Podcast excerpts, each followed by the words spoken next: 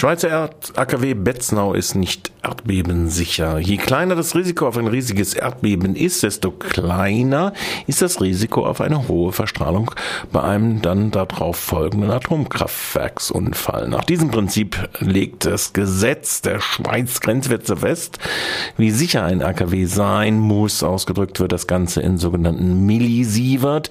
Das ist die Maßeinheit für die Strahlendosen. Das eidgenössische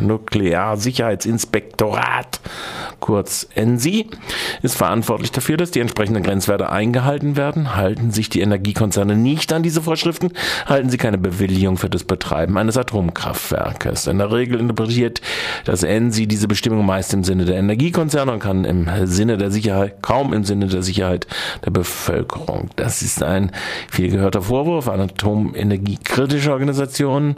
Greenpeace, die Schweizer Energiestiftung und der Trinationale Atomschutzverband haben nun den Ingenieuren Atomexperten Markus Kühnel beauftragt, die Anwendung der Grenzwerte beim ältesten AKW der Welt, dem AKW Betznau im Kanton Aargau, unter die Lupe zu nehmen. Seine Erkenntnisse führen dazu, dass Anwohner und Anwohnerinnen von Betznau nun auch rechtlich gegen dieses AKW vorgehen. Michael Spar von Rabe wollte von Markus Kühnel wissen, was für Erkenntnisse er denn gemacht hat bei der Durchsicht der Unterlagen. Unsere Erkenntnisse sind, dass der Erdbebennachweis Nachweis von Betznau hohe Dosis ergeben haben und nach dem Gesetz ist diese nicht zulässig und das AKW müsste außer Betrieb genommen werden. Nun hat aber das ENSI den falschen Dosisgrenzwert angewendet und es trotzdem durchgewinkt und darum läuft es weiter. Und jetzt haben wir einen rechtlichen Fall aufgesetzt, wo wir diese Rechtmäßigkeit abprüfen können wenn Sie jetzt Recht erhalten äh, vor Gericht, vielleicht dann erst vor Bundesverwaltungsgericht oder vor Bundesgericht, die ganze Sache kann sich noch Jahre hinziehen, müssten wir jetzt warten bis zu diesem Zeitpunkt, dass Betznau ausgeschaltet wird? Also zunächst ist das ein Gesuch, das wir an das ENSI stellen. Das ENSI könnte jetzt zum Schluss kommen, oh ja, wir haben hier einen Fehler gemacht, wir kommen zum gleichen Schluss und dann die rechtlichen Konsequenzen auch durchziehen. Das wäre die erste Variante. Vielleicht Vielleicht würde dann die AXPO als Betreiberin von Betznau dagegen Beschwerde erheben, dann ging es auch äh, lange, bis dann wieder die Rechtskräftigkeit erreicht würde. Das kann ich nicht abschätzen. Aber wenn das ENSI sagt, nein, wir haben Recht, ihr habt nicht Recht, dann geht es so, wie Sie gesagt haben, dann kann das noch lange dauern und geht durch alle Instanzen. Wenn wir jetzt konkret diese Gefährdung anschauen, diese Grenzwerte, die offenbar nicht eingehalten werden oder äh, interpretiert zugunsten der Energiekonzerne werden, was würde passieren, wenn es so ein Riesenerdbeben geben würde? Was würde das für die Bevölkerung bedeuten?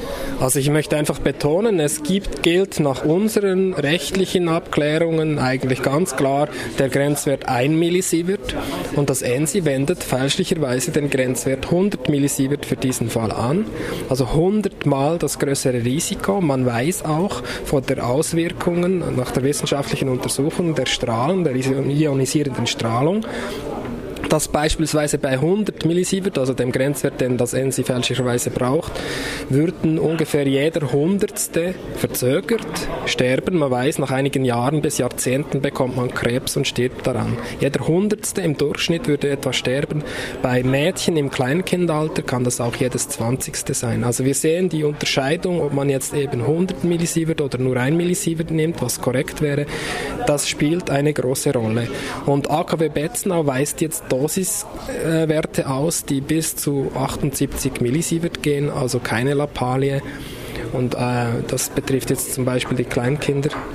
Also wir bewegen uns hier natürlich wirklich in einem Bereich, wo real, also um ein reales Risiko geht.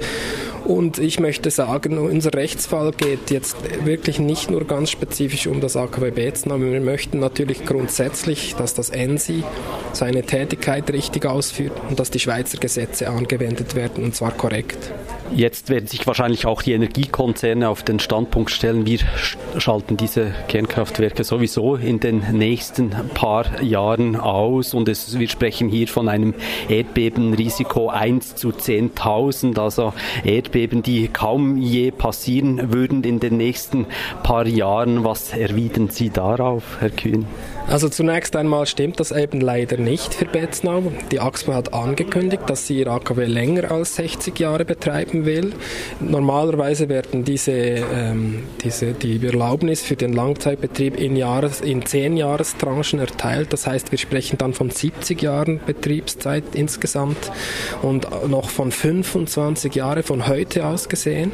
Und wenn wir jetzt das 10.000 jährliche Risiko nehmen, und das ist ja gilt eben pro Jahr 1 zu 10 10.000 pro Jahr und das dann multiplizieren mit 25, dann kommen wir eben zur horrenden Wahrscheinlichkeit, dass das passiert von 1 zu 400. Also die Wahrscheinlichkeit ist 1 zu 400, dass das eintritt, dieses Szenario mit dem Erdbeben.